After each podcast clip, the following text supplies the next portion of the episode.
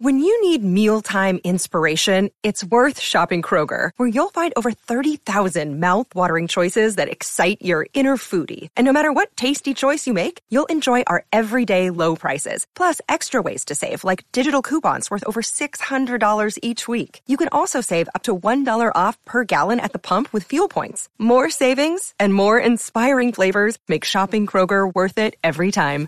Kroger, fresh for everyone. Fuel restrictions apply.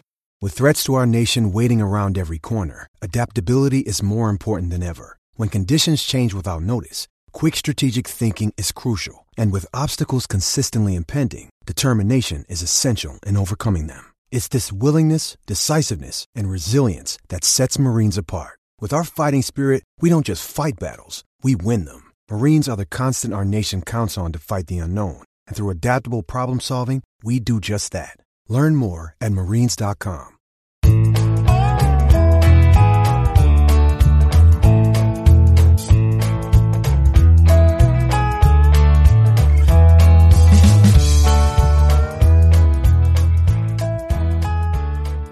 It's Thursday, March 23rd, and you're tuned into the Cleveland Baseball Talk Podcast. I'm Joe Noga, joined by Paul Hoynes. Hoynesy, uh, day off for the Guardians on Wednesday as they get ready for the stretch run of Cactus League play. Uh, they've got what three straight night games, and four out of their final six are are at night. So, going to be some uh, some long nights for uh, fans trying to get results here, as those games will be starting around nine o'clock uh, Cleveland time. Uh, however, uh, that's you know there's we've got some some news coming out of spring training, not necessarily from the team in terms of the uh, the new rules. The the, the pitch clock. Uh, Major League Baseball has released a memo to uh, the teams to let them know that there's going to be some adjustments made to the way they enforce the pitch clock, but the essence of the the 15 or 20 second pitch clock uh, is going to remain the same because they kind of want to see how it how it plays out in the regular season before making any drastic adjustments. Yeah, Joe. I mean, uh, from the recent, you know, from the da- data out of spring training, you know, last year the average spring training game was three hours and one minute. Uh, this year the average spring game is two hours and 36 minutes. So, you know, they're doing what they want to do. The pitch clock is accomplishing what MLB wants it to do. Yeah, and uh, from the first week of spring games to you know the the second and third weeks of spring games, uh, the number of pitch clock violations per game, uh, according to Jeff Passan of ESPN, has uh, has dropped uh, you know a little over two violations a game um, in the first week, and then since then it's been a little over one violation per game. I'm sure Major League Baseball would like to see that number below one you know fewer than uh, average of fewer than one violation per game. But you know it might take a month or so into the regular season before everybody's fully up to speed on that. Uh, with that being said, I think some of these uh, little nuances that they're talking about in the in the adjustments will help uh, some of the the strange situations where you've got uh, guys not realizing that hey the pitch clock was running in this in, at this point and uh, they they're being responsive. They're they're responding to uh, some of these issues that have popped up that the the teams want to make sure that they uh, they talk about. So let's uh, you know let, let's mention these. Uh, it, it, one of the, the big ones is when the PitchCom uh, system malfunctions. They're they're previously they weren't able to call time. Uh, now they'll be able to uh, you know call timeout, have the the umpire stop the pitch clock and address the PitchCom issue. Uh, and they're they're also going to make it so that pitchers can have a device to call to the catcher, which would also you know speed things up and make things a little more seamless. Yeah, Joe, and um, you know, so uh, the one uh, one the one uh, kind of you know uh, caveat in that rule is you know, no time will be called if the pit if the pitcher forgets his PitchCom device in the dugout. He's not going to be allowed to run back and get it uh, because uh, MLB thinks that might be a stalling tactic. So uh, you know, we're going to have to watch that. Uh, one of the uh, things that not dealing with the pitch clock uh, that they're talking about with the rules changes uh, the the shift ban uh, and challenging whether or not a, player was on the infield dirt when the shift ban or when the shift is supposed to be in effect when the ball is is being played. They're afraid that teams would, you know, try to pull a fast one and let's say the ball's hit to the shortstop and they challenge that the second baseman wasn't on the infield dirt or was over the shift line. Uh, they're not allowed to do that now. The the only uh, player that they're able to challenge on is the guy who's making the play on the ball. So uh, that that seems to be a, a, common sense thing. They don't want uh, teams basically challenging other players, and it, there would be constant challenges of of where those players are placed on the field, and uh, that would you know further delay the game or just you know give a team yeah give a team an extra out. Yeah, there will be no uh, spy in the sky calls, uh, hopefully from uh, from this rule, Joe. Just the guy that fields the ball. Right, and that's what it's originally intended to. Uh, the other thing, uh, and and this will be interesting to see how they do this. Uh, they want new standards to be enforced for bat boys and bat girls uh, re- retrieving the equipment because they think that that's going to, uh, you know, avoid some of these pitch clock violations if the bat boys and bat girls are on and off the field a lot quicker. Yeah, I guess what are they going to have the bat boys and bat girls out running sprints before the game and going uh, going through equipment drills? I mean, come well, on. I know it's I know it's a you know I know it's a, a real concern, but geez, oh man, that that seems uh awful picky nitpicking. Well, and and it does make sense if you've got slower or I don't want to say out of shape bat boy as bat boys and bat girls, but uh, you want those guys to to hustle out and do their jobs, uh, especially on balls down the left field line. Don't forget, uh, Rick Manning had a a particular ball boy uh, down the left field line the last couple of seasons who uh, who he enjoyed calling out when whenever the ball was hit down there because uh, the guy just you know didn't seem to have have it together out there. But we'll we'll see how that that goes. Um, we'll we'll have to be timing some of these guys in there uh, you know, sprints back and forth from the dugout to be in position for for each pitch. That's right, Joe. I mean, we're, they're, they're going to have to. We, we're going to have to have Olympic athletes as as bat boys and bat girls now. Well, we have a good time with some of the the clubbies and the uh, the bat boys and stuff, and uh, when we're we're down in the clubhouse uh, during the season. So we'll see. We'll, we'll be able to talk to them and, and get their take on the situation and what's different for them this year. Uh, also on brushback pitches or, or, when a batter takes a big swing and ends up sprawled out on the uh, on the dirt, and uh, you know when when equipment is knocked off from a, a catcher or a, a shin guard or something like that, uh, umpires had the ability to hold their hand up and, and delay the start of the pitch clock if uh, if they can do that. That that should help things too. Yeah, that's that's uh, you know that's a that's a common sense uh, ruling. I think that's that's a good you know if a guy gets knocked down, he has to have time to kind of gather himself and brush himself off and uh, get back in the box. So that makes sense. Yeah, and and prior to that, you know, during the first couple of weeks of the the Cactus League, the the umpires weren't doing this, uh, to the chagrin of some of these pitchers and hitters. And I think uh, this was a, a, rule that or a, a ruling that would be you know, one of the first ones coming just to to make things right for them uh, that they were complaining about. Uh, in situations where pitchers are away from the mound to to cover first base or to back up throws from the outfield at, at third or home, um, the the 30 second clock between the batters uh, can be delayed until the pitcher gets a chance to catch his breath and get back over to uh, the mound. We don't want pitchers getting hurt, and we don't want pitchers, you know, uh, pitching before they're ready uh, in between plays like that, especially when big plays happen. Yeah, Joe, when the, the, clock won't start until the pitcher is on the infield grass.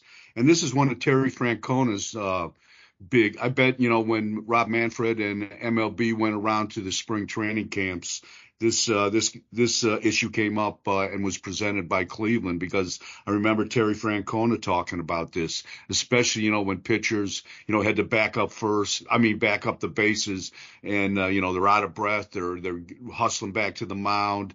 So uh, this is a good rule. I, I, I like this. I like this tweak. Uh, they will also be a little more lenient on catchers who are on base or had just finished the the inning at the plate uh, in terms of getting their equipment on and getting back out. uh, prior to this, uh, if a catcher was just getting out there um, in between innings to you know take the last warm up pitch, uh, the you know the umpire was stopping him from throwing down to second base, loosening his arm up, uh, and also uh, I, I, believe there was a rule. There's a rule in place where it says if if the pitcher doesn't throw his last warm up before uh, like you know 30 seconds or something like that uh, on that two minute and 30 second clock, uh, that he's not allowed to. He doesn't get his last warm up. So you know these are are things that if the catcher is making a reasonable effort to be ready in time that the umpire can delay that that two minute thirty second clock. Yeah, that that that makes sense. You know, I always felt I always feel bad for catchers. You know, they get thrown out at the plate or make the last out at first base. They got to hustle back, get all their gear on, and then jump back out behind the plate. You know, it's not like uh, you know the, the the clock. You know, the clock is uh, really ticking on those guys, and uh, so hopefully, you know, this gives them a little room to a little elbow room to operate. And and finally, uh, so now when the hitters uh, call timeout because uh, they're allowed one timeout per at bat, uh, they previously the uh, the clock was starting from 15 seconds uh, when the player stepped back in the box, and the pitchers could potentially hold the ball on the mound for a longer period of time if they were ready and waiting for the pitcher to step or for the hitter to step back in. now the new under the new guidelines regardless of where the batter is is uh, standing or where he's ready, he has to indicate to the umpire that he's ready to resume play, and then the umpire will tell the uh, the clock operator, "Hey, let's let's wind the clock and go." Yeah, so if the batter's standing what on the on deck circle, he can tell, okay, I'm I, I'm ready, and then he jumps back and you know sprints over to the box and and gets ready to hit, I guess. But uh, yeah, this is uh, that's going to be interesting to see how that one works. So uh, these are, are what we talked about, the nuances and the subtle little tweaks that would be happening, and we'll probably expect to see a few more of these come out within the first couple of weeks of the regular season games uh, when they start. Uh, there might be some weird situations in those first couple of week games, but uh, you know, once we get to about late April and you know early May, I think they're expecting that this system will be running smoothly and and there won't be uh, you know much much griping or arguing about it.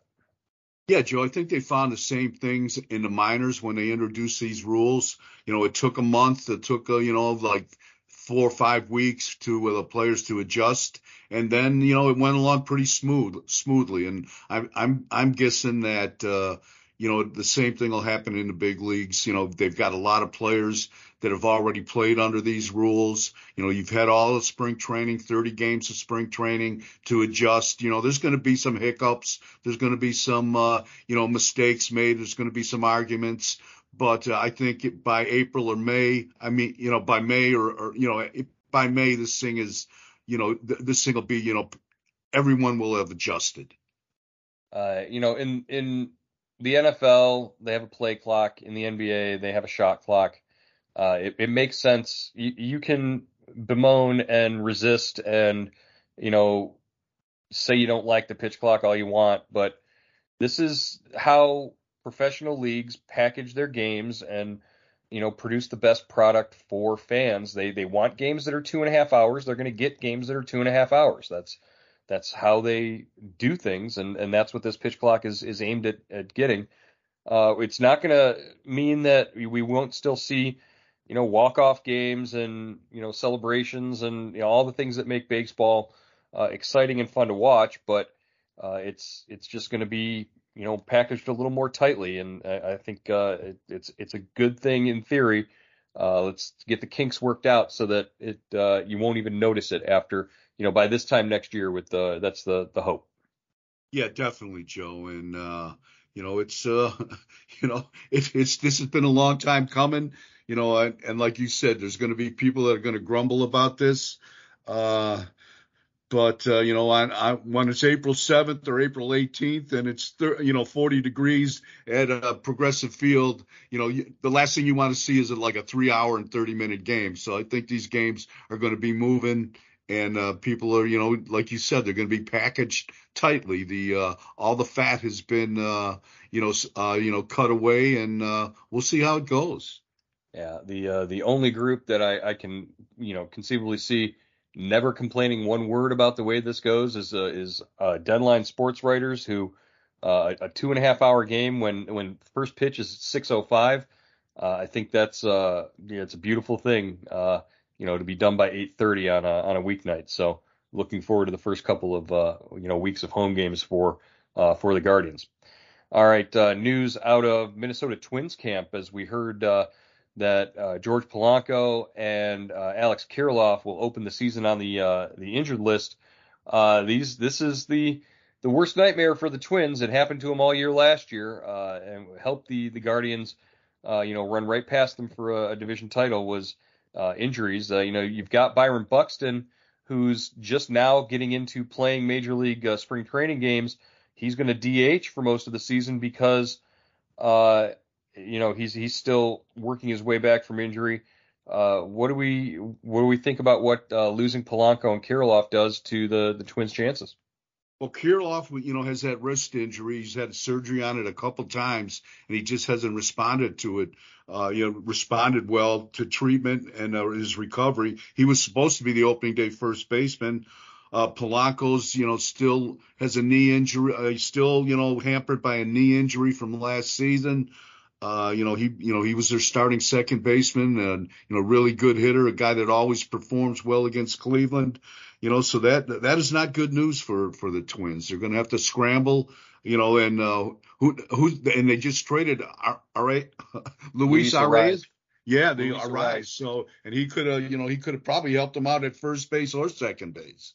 Right. Uh, you know, what the Twins offseason, as we were told by uh, our friend Dan Hayes, uh, our, the Twins offseason was all geared towards uh, building depth to avoid these situations, to avoid the uh, the uh, loss of you know continuity when uh, you know players are injured. Uh, so they wanted to be be deeper at certain positions, but like you said, they wind up trading away a player that could have serviced them in, in both positions that they now have a deficit. So it should be interesting to see how that will will play out. Uh, the Guardians got Andres Gimenez back from his tour with the uh, Venezuelan team in the World Baseball Classic. Uh, you had a chance to talk to Gimenez. What uh, what did Gimenez say about the experience of playing uh, in the the World Baseball Classic?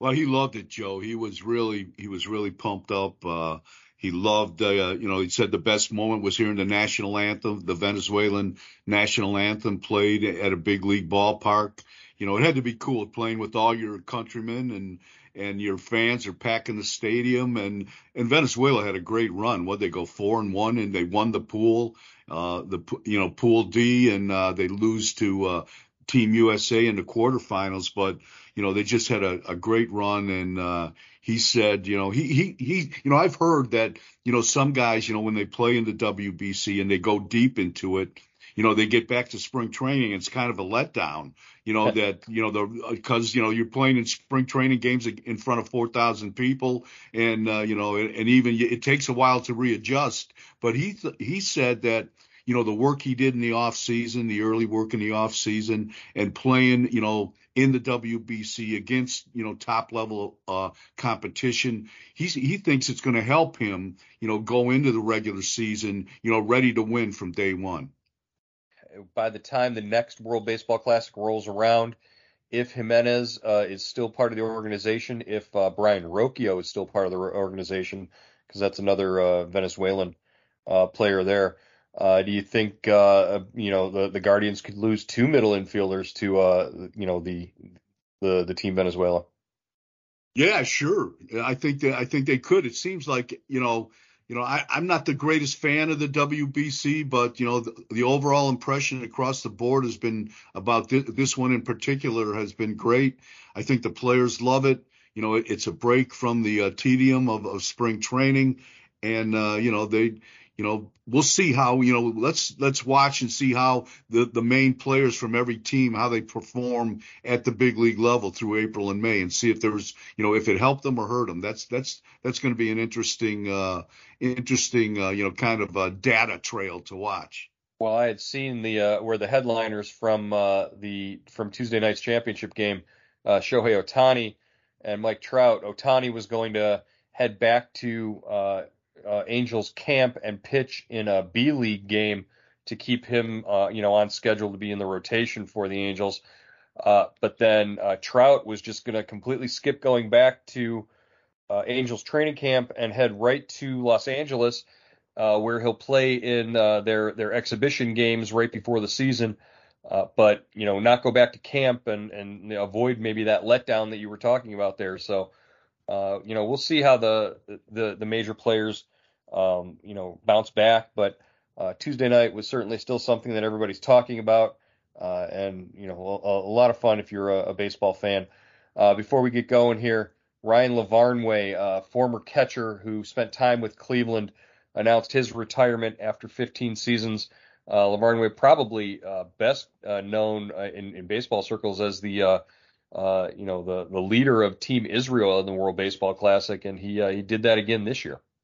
Yeah, the man with the yellow bat, Joe. Remember when he came up for like a cup of coffee with uh, Cleveland? He had that yellow bat, and he he could swing it pretty good. He and you know he wrote his uh, farewell to the fans and said, you know, the only thing he he excelled at was was refusing to quit. He said he wasn't fast, he didn't have a great arm, he could hit a little bit, but he never quit. He never he never gave up on himself, and he and he thanked the people who convinced him that he was better than he really was. He was a, a fun guy to to be around and a nice guy to cover. He didn't uh, didn't get in the way of of what was going on here in Cleveland when he was up and down. So uh, just uh, you know, best wishes to him as he uh, moves on to the next chapter. Uh, if you get a chance, uh, log on to cleveland.com/subtext. sign up for our subtext updates. Uh, Hoynesy is out there in Arizona now. He'll be in the clubhouse. He can text updates and, and answer questions. And if you've got Hey Hoynesy's forum is the best way to submit them. Uh, either log on to cleveland.com slash subtext, sign up for $3.99 a month, uh, or uh, uh send a text message to 216-208-4346, and uh, they'll send you back a link to sign up that way. Uh, actually, it's a, a, really good gift if you want to gift it to a friend or family member during the season. Uh, it's uh, a, a, nice way to keep them informed about what's going on with the Guardians. Uh, uh, night game tonight, and then uh, you know back at it uh, again on Friday. We will uh, catch up with you. one more podcast this week on Friday morning. We'll talk to you then. All right, Joe.